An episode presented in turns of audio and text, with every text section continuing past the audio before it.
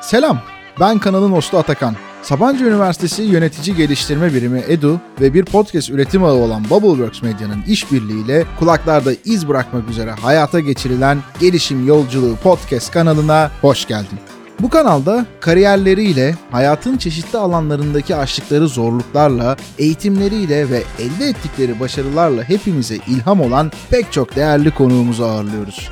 Kanalda 3 farklı serimiz var. Bu bölümde sürekli değişen teknoloji dünyasında değer yaratan konuklarımızla bir araya geldiğimiz yeni teknolojileri kucaklamak serisinden harika bir içerik seni bekliyor. Keyifli dinlemeler.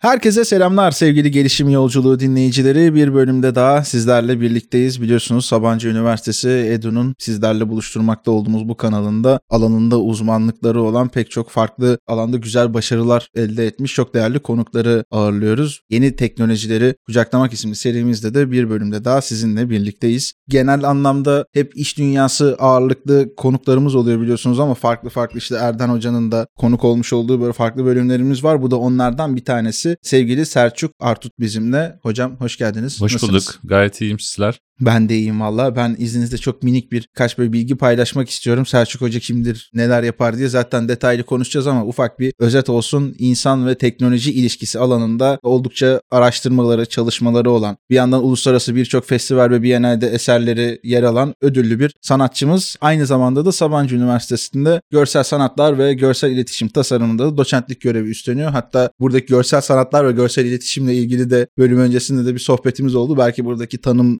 üstünden de bir şeylere doğru gireriz. Dilerseniz bir sizi tanıyarak da başlayalım. Tabii ki hemen oradan alalım. Sabancı Üniversitesi Sanat ve Sosyal Bilimler Fakültesi Görsel Sanatlar ve Görsel İletişim Tasarım Programı. Gördüğünüz gibi ben bile tam söyleyemiyorum.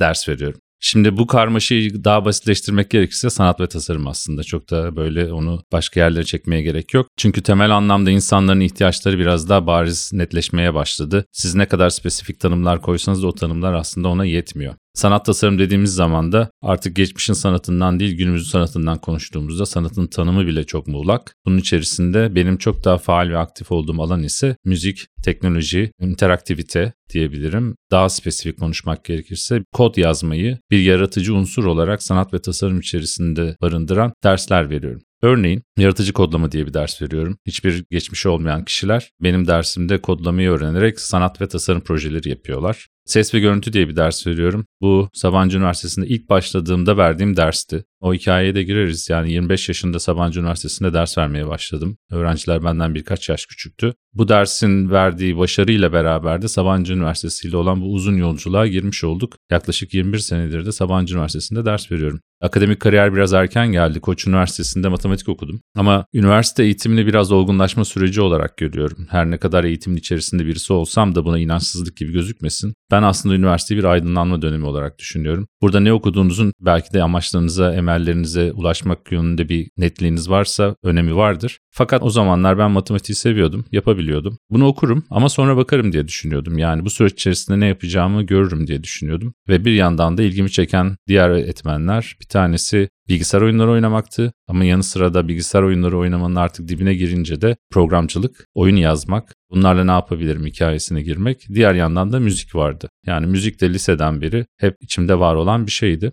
Üniversitede bunları biraz daha derinleştirebiliyorsunuz. Özellikle İstanbul gibi sanat ve kültürün çok zengin olduğu bir coğrafyada bunları yapabileceğiniz çeşitli fırsatlar karşınıza çıkıyor. Ben de 3. 4. sınıfta artık daha profesyonelleşmeye başladım. 3. sınıfta Replikas isimli bir grupla beraber müzik yapmaya başladık ve sıfır seyirciye kendi müziğimizi yaparak şeyler yapmaya başladık. Tam bu dönem yani üniversite bitmeye yakında matematikte iyi gidiyordu. Artık bir karar anına geldim ve kendi kendime dedim ki ne yapacağım? Ve matematiği bir kenara koyup ama geriye terk etmeden hala o kıyafeti giyerek müzik yolunda ilerlemeye karar verdim. Ve Replikas'ta 2000 yılında ilk albümü yaptık. İşte albümler gelmek üzereyken Sabancı Üniversitesi'nden teklif geldi. Ses ve görüntü diye az önce söylediğim dersi vermem yönünde. Elbette bir çekindim. Alan dışındaymışım gibi gözüksem de aslında faal olarak işin içerisinde olan bir kişiyim. Tabii ki Sabancı Üniversitesi'nin ilgi göstermesinin sebebi ise oldukça hibrit bir karakter var karşılarında. Çünkü konservatuar değil, mühendislik değil ama ikisini de bilen, bir fil bunu üreten hatta işin matematiğine kadar da inebilen bir profil. Ve bunu denemeye karar verdik. 2002 yılındaki işte bahsettiğim öğrencilerle aramdaki çok az yaş farkına rağmen bu iş başarıyla sonuçlanınca da diğer derslere yönelik başka şeyler yapmaya başladım. 2005 yılında İngiltere'de ses sanatı üzerine master yaptım. Yani ses nesnesini tıpkı bir heykeltıraşın taşı yontması gibi biçimlendirerek, onu yorumlayarak, tabii ki günümüzün teknolojisini kullanarak en çok buna imkan veren şey tabii ki bilgisayar zemini. Bu alanda işler üreten bir disiplinden bahsediyorum ses sanatı. 2012 yılında da medya felsefesi diyebilirim. Aslında felsefe doktorası diyebilirim. Üzerine European Graduate School'da doktoramı bitirdim. Yolculuğu özetlemek gerekirse her şey çok uzun duyulmuş olabilir ama matematik, sanat ve felsefe gibi bir kulvardan beslendim ve bu alanlarda da üretmeye devam ediyorum. Harika. Özellikle okurum sonrasına da bakarım dediğiniz yer vardı ya orası bence şu anda pek çok gencin veya işte bir şekilde kurumsal yaşamın içerisinde olan pek çok insan için de önemli şey. Ya bir gireyim bakarım diyebilmek, bu özgüveni gösterebilmek, orada tabiri caizse saplanıp kalmamak. Bugün bunu yapıyorum yarın da başka bir şey yapabilirim. Yani yeter ki kendimi geliştirme doğru alanı bulayım demek aslında böylesine güzel sonuçlara vesile oluyor ki tamamen orayı da elinizin tersiyle itip bıraktığınız bir senaryo yok. Halen daha oradan ciddi şekilde de besleniyorsunuz. Kesinlikle şu anda yani bu bahsettiğim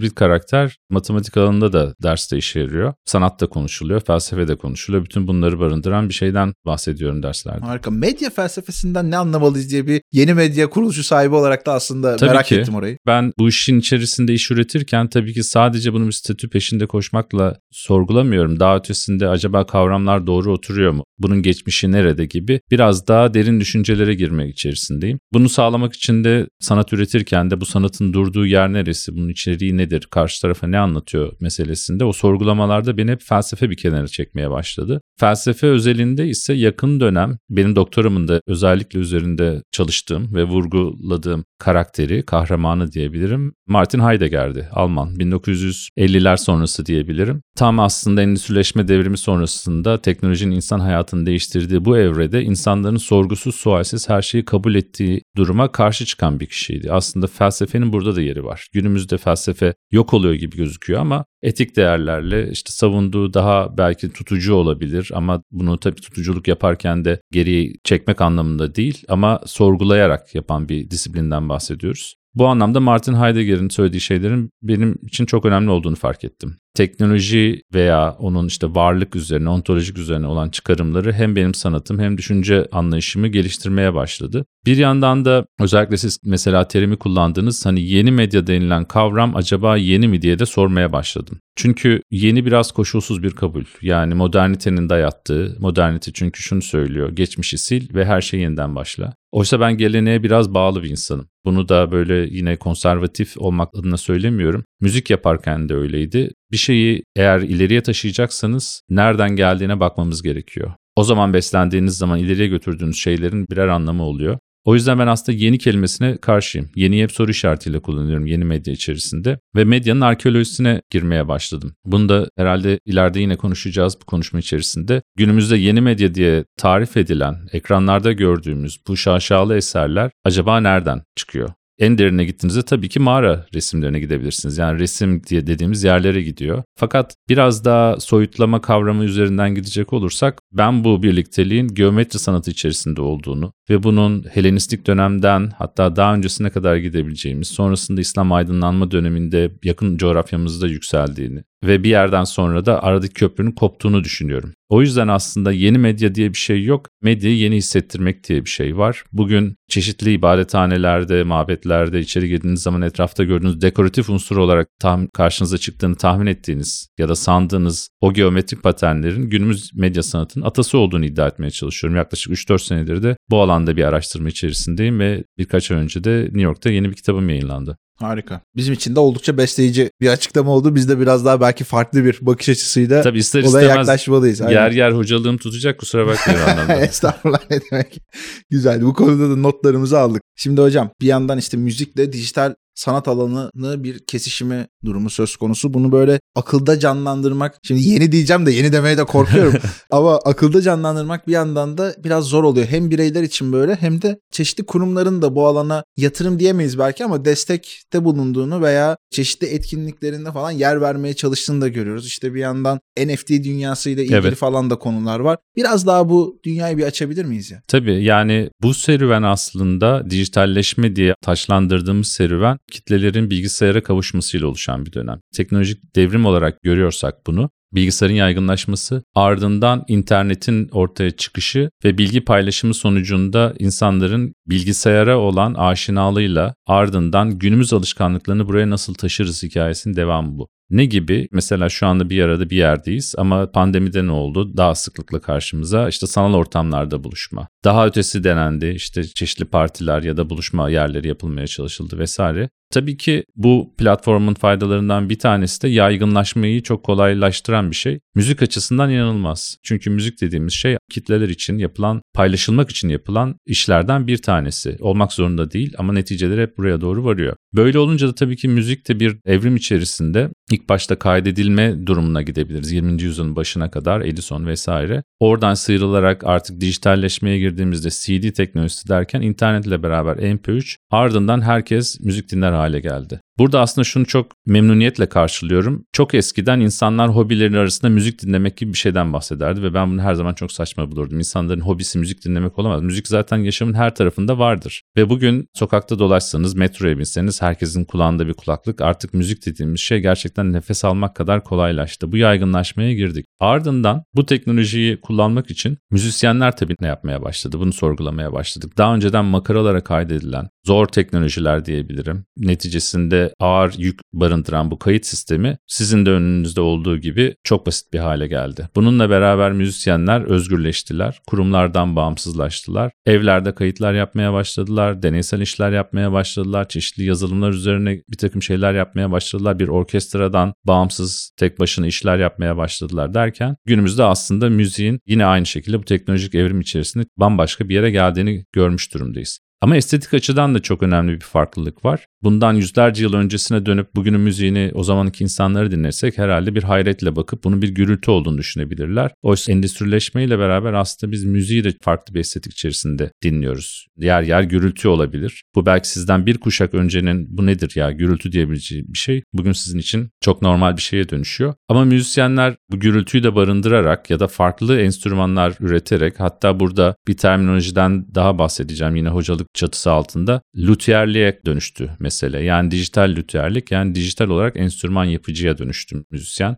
Yeri geliyor enstrüman istediği nitelikleri vermiyorsa kendi enstrümanını yapmaya başlıyor. Bunu işte bilgisayar ortamında kodlayarak yapabilir, çeşitli programları kullanarak yapabilir, analog synthesizer'ları bir araya getirerek yapabilir. Burada da çok derin başka bir mevzu var. Ama kişisel olarak benim yolculuğum işte bir rock grubuyla yıllarca çaldıktan sonra şu anda Raw başka bir proje içerisindeyim. İki kişilik bir proje. Biz laptopu bir enstrüman olarak düşünüyoruz. Bunun üzerinde yazdığım bir makale var. 88 tuştan 105 tuşa diye. 88 tuş piyano, 105 tuşu ise laptoptaki tuş sayısı. Laptop bir enstrüman olarak kullanılabilir mi? Burada da erişebildiğiniz dillerden bir tanesi ise canlı kodlama. Yani Raw'un yaptığı müzik içerisinde canlı kodlama denilen bir yapıyı barındırıyoruz ve her şey sahnede herkesin gözü önünde kodları da göstererek bir doğaçlama halinde oluşuyor. Yani aslında bir deneyim sunuluyor diyebilirim. Ses ve görüntü deneyimi. Ben de kişisel olarak gerçekten bu makaralardan yola çıktım. İlk başta olduğum rock grubuyla beraber bu tür albümler yaptık. Sonrasında dijitalleşmeye geçtik. Sonrasında tabii ki bunun avantajları var. Dinleyici tarafından dezavantajları var. Yani müzikalitesi aslında güçlü olmayan projeleri karşınızda görüyorsunuz ve konserlerde gerçekten hayal kırıklığına uğrayabiliyorsunuz. Ama bu evrimin benim geldiğim son noktası artık bilgisayarı gerçekten laptopu bir enstrüman gibi kullanmaya dönüştü.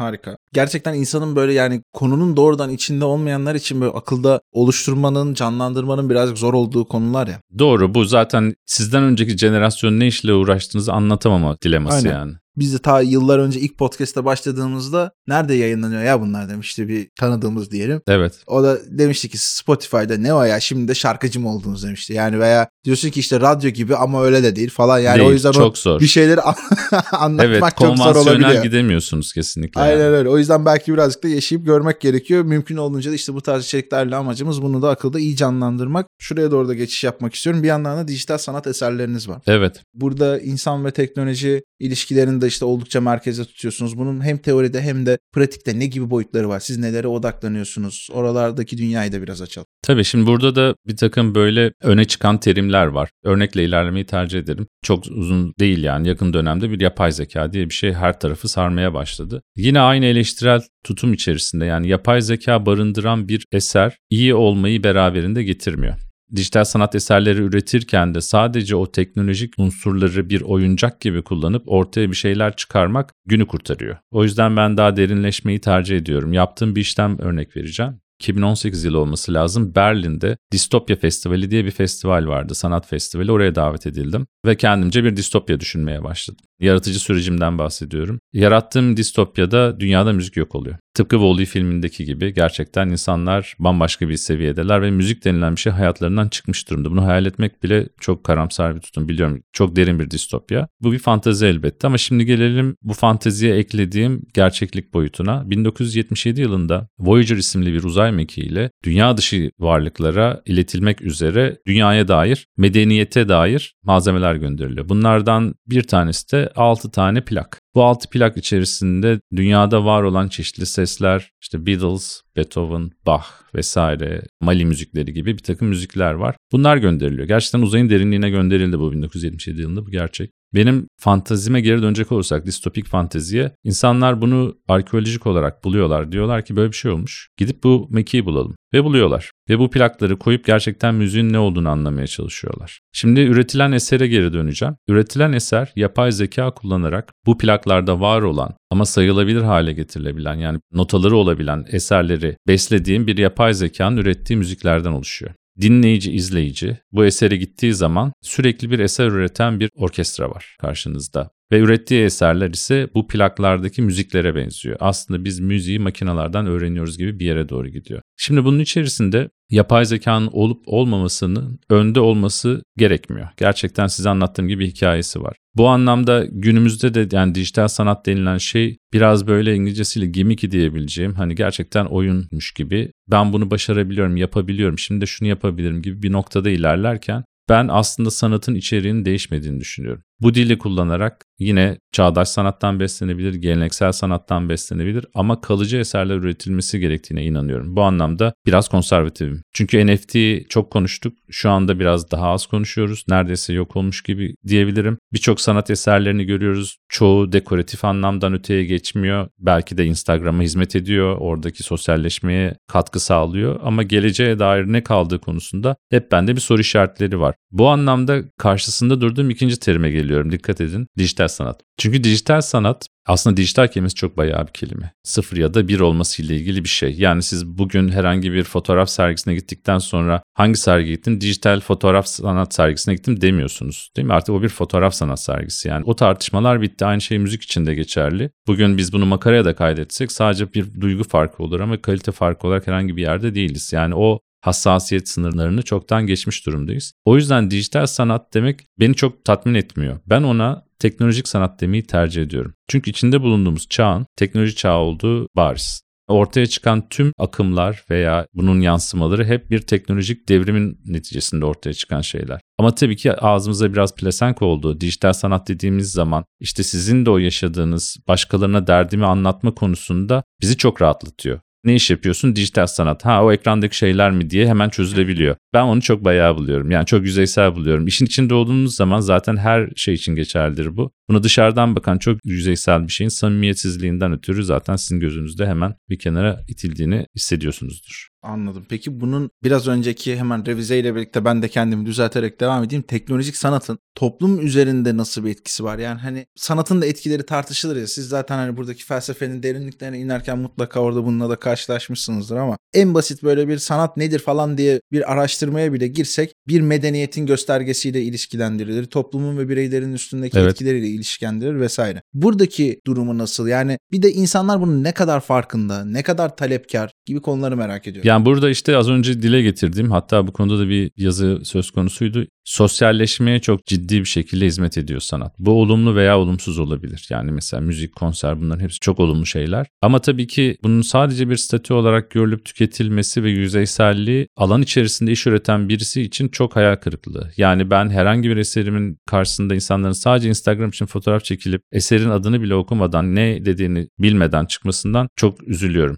Bu anlamda elimizde bu teknoloji denilen bir güç varsa ve bunu gerçekten eleştirel bir yaklaşımla ele alarak ciddi işler üretebiliyorsak toplum üzerindeki etkisi de tabii ki yapıcı olacaktır. Onun ötesinde olan her şeyin uçucu olduğunu düşünüyorum. Böyle bir tehlike var. Bunu biraz da yine kendime mesele edip ki onu da açmak isterim. Teknolojik sanat eserlerini nasıl koruyacağız diye sormaya başladım kendime. Süper konu. Evet çünkü çeşitli koleksiyonlara giren eserlerim var. Çok teknik konuşmaya gerek yok ama bir tanesi 2011 yılında verdiğim bir eserin programlama dili şu anda dünyada yok. ActionScript kullanıyordum o zaman. Flash diye bir şey vardı. Adobe tarafından yok edildi. Flash kalmadı ve şu anda bu eserin çalışabilmesi için o günün teknolojisine ihtiyaç var. Aradan birkaç yıl sonra hatırlayamıyorum herhalde 5-6 yıl sonra belki işi Milan'da göstermem gerektiğinde restore etmek zorunda kaldım eseri. Yani gerçekten aynı konvansiyonel terimi kullanabilirim. Yeni bir programlama dilinde aynı işi yeniden yazmak zorunda kaldım. Ve şunu fark ettim. Ne koleksiyonerler bunun farkında, ne müzeler bunun farkında, çeşitli eserler koleksiyonlara giriyor, ne sebeplerle olduğu tartışılabilir ve bir süre sonra onlar da zaten bir işe yaramayacaklar çünkü çalışmayacaklar. Bu çok da gündelik bir mesele yani çoğumuzun fotoğrafları kayboluyor. Eski telefonlarımızın şarj cihazı yok, bilgisayarlarımız vesaire işletim sistemleri değişiyor. Ama kültürel öğe olduğu zaman bu çok bireysel bir mesele değil. Bu gerçekten toplumun üzerinde durması gereken bir şey. Bu anlamdaki eksiği de hissediyorum. Yani teknolojik sanatın tanımını ortaya koyarken de nasıl korunacağı meselesini de çözmemiz gerekiyor. Aksi takdirde bu sanata olan inanç da ortadan kalkacak. Yani gerçekten bu gimmick'i dediğim o anı bize süsleyen diyebileceğim bir takım işler kalacak. Ama kültür böyle bir şey değil. Eserimin ben olmadan 150 sene sonra eğer bir koleksiyona girdiyse sergilenmesini isterim. Tabii ki resim içerisinde de bir restorasyon var ama teknolojideki restorasyon biraz da konservasyon uzmanı anlamında teknoloji konservasyon uzmanı diye yeni bir personadan bahsediyorum. Buna ihtiyaç var. Tüm bu alt zeminleri oluşturmadığımız sürece toplum üzerinde dediğim gibi çok uçucu bir yerde kalıyor. Bu benim için bir eleştiri noktası. Ama olumsuz bir tavırda değil. Burada da ders veriyor gibi de olmasın. İdealleri konuşuyorum. Yani idealler bunlar. Buna önem veren yurt dışında, yurt içinde çeşitli kurumlar var, sanatçılar var ama ben bu farkındalığı arttırmaya çalışıyorum rol şu değil sadece. Teknolojik sanat toplum için faydalı, faydasız vesaire falan bunlar bir yana oradaki statüsü. Sanatçılar bunu ne kadar sahipleniyorlar? Bunu da sorguluyorum. Çünkü birçok sanatçı için bunu sadece bir statü ihtiyacını karşılayan bir unsur olduğunu düşünüyorum. Oysa bence sanatında, kültüründe kalıcı olması gerekir. Süper. Peki Türkiye'de bu kültürel durum ne seviyede ya veya dünyada ne seviyede? Hani sanat açısından çok Evet. geriden geldiğimiz senaryolar var ya. Buradaki durumu nasıl yorumluyorsunuz? Ya buradaki yorumda şöyle bir şey var. Bence yanlış bir kanı. İnsanlar Türkiye'li sanatçılar yurt dışında çok başarılı işler yapıyorlar diye konuşuyorlar. Ben bunun çok açıkçası bir inancım yok. Bu biraz ön yargılı bir bakış. Dünyanın her yerinde insanlar bir şeyler yapıyor. Sizin algınız bunları seçiyor olabilir. Veya konumlandırdığınız kişilerin görünürlükleri sizin seçtiğiniz görüntü alanına daha çok yanaşıyor olabilir. Mesela teknolojik sanat eserlerinin korunması da sadece herhangi bir zümrenin herhangi bir yerin derdi değil. Bu buranın da derdi ve çok yeni. Bütün hepsi çok yeni olduğu için hepsi de yeni işler üretmek için çok temiz alanlar. Fakat burada da şöyle bir şey var. Bugün de yine dikkatimi çekti bununla ilgili başka bir şey gördüm. Yine aynı yerden geleceğim. Yeni ve ilk olmak üzerine büyük bir heyecan var ülkede. Ve burada bir doğru kelime ama gerçekten bir eziklik hissediyorum. Yani biz kimle yarışıyoruz meselesi. Yani dünyanın ilk bir şeyi olmak gibi bir şeyin peşinde koşan bir toplum var. Oysa hani acaba o ilk çıkan şey gerçekten iyi mi değil mi? Bundan emin değilim. O yüzden Türkiye'yi çok ayrı bir klasmana koymak istemiyorum. Bu sefer şeye dönüşüyor. Türkiye'de yapılıyor, yurt dışında yapılmıyor. Hayır her şey yapılıyor. Yani buradaki insanlar da yurt dışında çok iyi işler yapıyor. Evet günümüzde koşullar çok daha zor ama uğraştığımız mesele bir zihin meselesi. Bunun teknolojik karşılıkları da artık erişilebilir seviyelerde. O yüzden Türk olup olmadığı gibi bir argüman aslında benim için çok nitelikli bir argüman haline gelmiyor. Aslında yaratıcı tarafından ziyade biraz da hani toplumun sahiplenmesi ve farkındalığı açısından şey yaptım ama genel durumu anladım. Yani mesela ben benzer bir konuyu girişimcilikle ilgili işte pek çok farklı içerikte de konuşuyoruz. Oldukça uluslararası çapta iş yapan bir girişimci aynı zamanda yatırımcı konumunda olan başka bir konuğumuz vardı. O da demiştik ya sen zannediyor musun Almanya'nın herhangi bir köyüne gittiğinde bu startup konuları, venture capital'lar bilmem neler çok umrunda ve vatandaş farkında değil. Yani bu belli bir zümreyle ilgili bir şey. Evet birazcık kapsam daralıyor veya genişliyor ama tam da olayı bu kadar böyle onlar Almanların tamamı bilir ve Almanya üstüne gidiyor ama öylesine Evet. söylüyorum bilir. İşte bizim Türklerden de çok Bilmez. az kişi bilir veya hiç kimse bilmez falan gibi değerlendirmemek lazım demişti. Burada da biraz benzer bir Evet, durum var bu- gibi geliyor. İçinden çıkamadığımız bir çıkmaz. Maalesef ben içimizdeki oryantalistlere dikkat edelim diyorum genelde. Gerçekten hani siz burada bir iş yapıyorsunuz. Yani isminiz yabancı olmadığı için çok kıymetli görülmüyorsunuz. Oysa yaptığınız işin yurt dışındaki karşılığı çok önemli. Tabii. Bu şeyi kırmak için çok uğraşıyorum. 20 yıldır bu ülkedeyim. Gitmiyorum bir türlü de yani bir yerden işte şurada yaşıyor da orada iş yapıyor falan etiketiyle yaşamak istemiyorum. Buna direniyorum yani gerçekten çünkü bence coğrafyanın çok bir önemi yok. Her ne kadar koşullar zor da olsa ama bu ezikliği diyeceğim aşmamız lazım. Gerçekten bu bütün bireyler için geçerli. Yani ben üniversiteden biraz bahsetmek isterim şu anlamda. Mezunlarımıza yıllar sonra hep soruyorum ne hissediyorsunuz diye bu okuldan mezun olmayla ilgili. Dünyanın herhangi bir yerinde yaşayabileceğimi düşünüyorum diyor. Bence gerçekten evrensel birey olarak düşünmemiz lazım tüm meseleleri. Çünkü Türk stili, dijital sanat, hadi tüm klişe kelimeleri kullanayım diye bir şey kullanmak yok. Yani bu zaten çöküyor konuşunca da. Harika. Ben de aslında üniversiteye tam gelecektim. Güzel denk geldi orası. Öğrenciler onları öğretme biçimi falan yine çekilerek söylüyorum ama hani anlatması en azından yeni bir konu değil mi? Orada belki daha net bir zemine oturur ve akılda canlandırması da hani zaten bu bölümü yapma amacımız da o yani biraz hem bireyler hem kurumlar bu alanı biraz daha akılda iyi canlandırabilsinler diye ortaya koyduğumuz bir içerik var. Bunu öğretme tarafı nasıl, öğrenme tarafı nasıl? Şimdi tabii herhalde 10 yıl diyebiliriz belki. Öğrenciler içinde teknoloji barındıran sanata çok daha aşinalar. Hatta bu konuda gerçekten bilgiye susamışlar ama bilgi her yerde var. Konuşmayı çok hızlı geçeyim. Sonuçta herkes için zaten çok bariz bir şeyden bahsedeceğim. Eğitim yeni bir paradigma değişimi içerisinde. Yani bilgi dediğiniz şey ya da karşınızdaki o akademisyen bilgileri sahiplenmiş ve size onları yavaş yavaş veren birisi değil paylaşan birisi. Çoğu zaman bilmediğiniz bir konuda dahi ben bunu bir öğreneyim, beraber öğrenelim hatta ve ne yapabiliriz diyebilecek kadar da cesur olması gereken bir birey. Bence artık eğitmenin yaptığı şey. Hatta ben bunu biraz küratörlük işi de diyorum. Siz aslında bir şeyi meydana getirmekle sorumlusunuz. Çoğu zaman buna engel olmak falan bunlar artık yemiyor. İşte ben sana bilgimi vermem falan her yerde bilgi var. Bu anlamda neredeyse 20 yıldır ders veriyor da olsam kendini tekrar etmeyen ve sürekli gelişen bir şey üzerine ilerliyor konular. Mesela fiziksel etkileşim, physical computing diye bir ders veriyorum. Bunun içerisinde bu elektronikleri kullanarak daha spesifik konuşmak gerekirse bu Arduino mikro işlemciler falan gibi meseleler kullanırken 3 boyutlu yazıcıların gelmesiyle beraber bu konuda meseleye dahil oldu. Şu anda bütün bunları barındıran bir ders anlatıyorum. Yani öğrencilerle genellikle onların zorunlu olmadan kendi istekleri neticesinde edinim kazanabileceklerini hissedecekleri bir ortam sağlamaya çalışıyorum. Oraya gerçekten gül oynaya gelmeleri lazım o derse. Çünkü bence eğitim karşısında ciddi bir inansızlık söz konusu. Bu tabii ki bir ekonomik meselelerle de bağdaştırılabilir ama hem pandemi sonrasında da birçok dersin aslında online yapılabildiğini de gördük. 200 tane insanı bir yere sokup bir kişinin bağıra bağıra ders anlatmasının ne kadar amaçsızca olduğunu,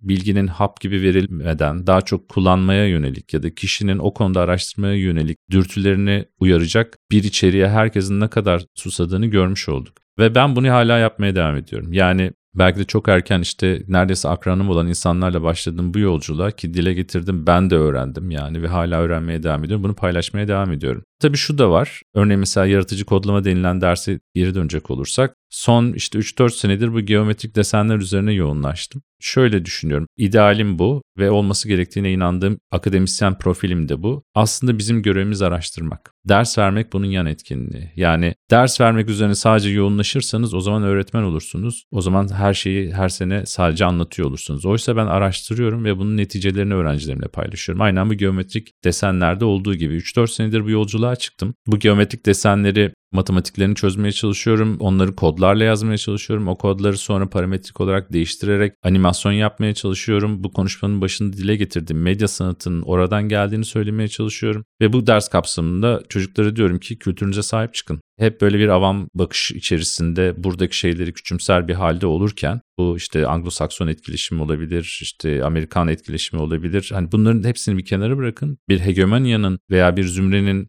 egemenliği altında olmaktansa hür ve özgür düşünmeye çalışın ve etrafınızdan beslenin. Ve gerçekten bunu da duydum sınıfta. Bir öğrencim bana dedi ki hocam ben Fransız okulunda okudum. Benim için sanat Rönesans'tan başlıyor. Artık değil. Yani benim için başka bir kulvar açıldı ve ben gittiğim zaman ki ben bunu da kendim yüksek sesle de söylemek isterim. İnanılmaz işler var. Yani İslam aydınlanma dönemine baktığınızda o mimari yapıların üzerindeki o geometrik kompleksiteye baktığınızda bundan birkaç ay önce Konya civarını gezdim. Oradaki Anadolu Selçuklu döneminde yapılan işlere baktığınızda gerçekten zaman denilen, tarih denilen olgunun lineer olmadığını düşünüyorsunuz. Mesela Göbekli Tepe değil mi? Yani birçok şeyi varsaydık. Sonra orası bir çıktı. Herkes Hı, öyle değilmiş demeye başladı. Tüm bunları yapabilmek için daha holistik, daha bütünleşik bir kültür bakışına ihtiyacımız var. Ben de bu derste öğrencilere bunu sunmaya çalışıyorum. İddia ediyorum. Varsa lütfen bana erişsinler. Herhangi bir üniversite programında kod, geometri sanatı özelinde geometri sanatını barındıran bir ders olduğunu sanmıyorum. Bu hem Doğu Batı klişesini yıkmak anlamında hem gerçekten bu coğrafyanın değerlerine bakmak anlamında ve de kodla bunu birleştirip medya sanatına giden bu yolculuğu tamamlamak anlamında herhangi bir karşılığı olduğunu ya da bir başka bir örneği olduğunu düşünmüyorum. Bu anlamda belki de bütün konuşmanın genelinde hissedilen geleneği sahiplenip geleceğe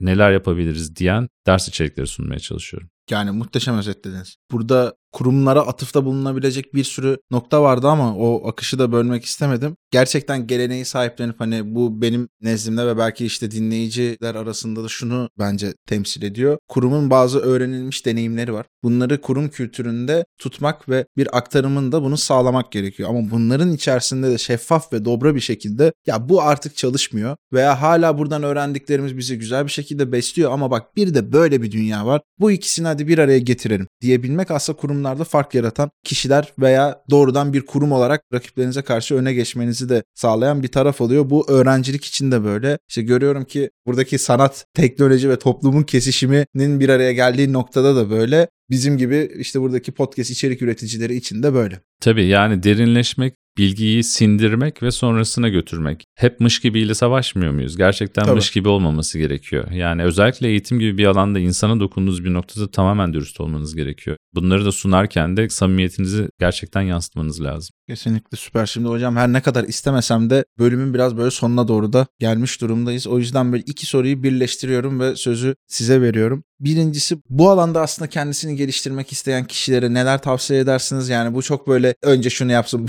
bunu yapsın gibi bir sıralaması yok ama bir zihin yapısı ve yaklaşım olarak biraz anlattığınız ama altını çizmek istediğiniz noktaları alalım. Bir de gelecekte ne gibi projeler ve etkinlikler göreceğiz sizden neler bekliyoruz? Onu da paylaşma şansınız olsa çok seviniriz. Tamam. Bölümün başında hangi programda ders verdim vesaire anlattım ama meslek anlamında da şu espriyi hep yapıyorum. Düğmesine basınca 3 saat konuşan kişiyim diye. Gerçekten dersler 3 saat süre ve konuşuyorsunuz. O yüzden bazen program yetmiyor. Her şey hızlı ve olabildiğince kafamda 20 tane şeye dönerek anlatmaya çalışıyorum. Umarım akıcı olmuştur. Çok da böyle tepeden önerilerde bulunmak istemem ama çok genel bir şey söyleyeceğim. Çok kıymetli olduğunu düşündüğüm bir konu merak. Merak meselesi küçüklükten yaşadığımız hayatın her evresine kadar beslenmesi gereken önemli bir konu. Bu merakı bırakmadığınız zaman çevrenizde sizi besleyecek o kadar çok şey var ki. Bunlara belki denemeler yapabilirsiniz. İşte şu ilginçmiş ben buraya bir gideyim bakayım ama burada başarısızlığı da tatmak önemli bir mevzu. Çünkü üniversiteyi de öyle görüyorum. Bence herkesin çok cesur olması lazım. Tabii ki şey emelleri oluyor, yüksek ortalama vesaire falan filan ama başarısızlığı görmek ileride yapmak istemediğiniz bir şeyle karşılaşmanın ön savaşı. Gerçekten altını çizmek isterim. Merak dediğiniz şeyi pekiştirecek her şey için öne çıkın. Bu cesareti sahip olun. İnsanlar gerçekten hata yapmaktan çekiniyorlar. Hata yapmak bence çok erdemli bir şey. Tıpkı işte yıllar önce ben müzisyen olmaya dediğim noktada da bunun hata olup olmadığını 40 defa düşün vazgeçmektense deneyip görmek ama tabii ki o ısrar idealler neticesinde belli bir zamana karşılık gelir. Zamanı da doğru düşünerek ilerlemek lazım ve adını da anmışken gerçekten zaman. Zaman çok kıymetli. Buradaki optimizasyon ise yani o zaman içerisindeki genel mutluluğumuzdur. Bunlar hep çok felsefi gelecek ama belki de çok bariz olacak. Bu fırsat olmuşken belki kulaklara defalarca bunu duyurmak lazım. Merak ve mutluluk. Yani bunlar olmadığı sürece birinci emeliniz işte para getirmek, statü vesaire falan olduğunda bunlar gerçekten sizde bir onlara yönelik bir zaaflar oluşmaya başlıyor ve aslında kendinizden uzaklaşmaya başlıyorsunuz. Öğrencilere de bunu çok defasında aktarmaya çalışıyorum. Hatta esprisini de yapıyorum. Yani ne meslek yapacaksan bunu çok önemli. Hayatının belki de 60 senesi bunu yapacaksın. 35 yaşında kazandığın tüm paraları satıp kafe açmaya çalışma. Çünkü etrafımda birçok insan bunu yapıyor. Gerçekten mutsuzlar vesaire falan. O yüzden mutluluk ve merak bunları bir araya getirmek lazım. Ben de hala böyle devam ediyorum. Böyle olunca da birçok konuşmacı belki bunu söylüyordur ama hayatta çalışıyormuş gibi hissetmiyorsunuz. Yani ben gerçekten keyifle kalkıyorum ve çok disiplinliyimdir. Sabah erken kalkıp işimi yapar işte sonra vesaire falan. Tüm bunların neticesinde bunca şeyi sahiplenebiliyorsunuz. Şimdi gelelim ileride neler var? Mayıs ayıydı. Bu yeni New York'taki Apres tarafından kitabım yayınlandı. Bu kitabın insanlar da şehre döndüğü için İstanbul üzerinde konuşuyorum. Bir etkinliği olacak, tanıtım etkinliği ve ardından kitapla ilgili çeşitli çalıştaylar, atölyeler yapacağım. Biraz bu kitap konusu benim için sıcak bir mevzu. Son dönem yaptığım kıymetli işlerimden biri olduğunu düşünüyorum. Biraz onun üzerine gideceğim. Kaleminize sağlık öncelikle. Çok teşekkür sağlık. ederim. O konu ise gerçekten elimi verdim kolumu çıkaramıyorum diyebilirim. Yani geometrik paternlere olan ilgim bir dönemsel yolculuk olarak işte son dönem Özbekistan'a gittim. Şimdi bir İran yolculuğu peşindeyim. Anadolu'yu gezdim.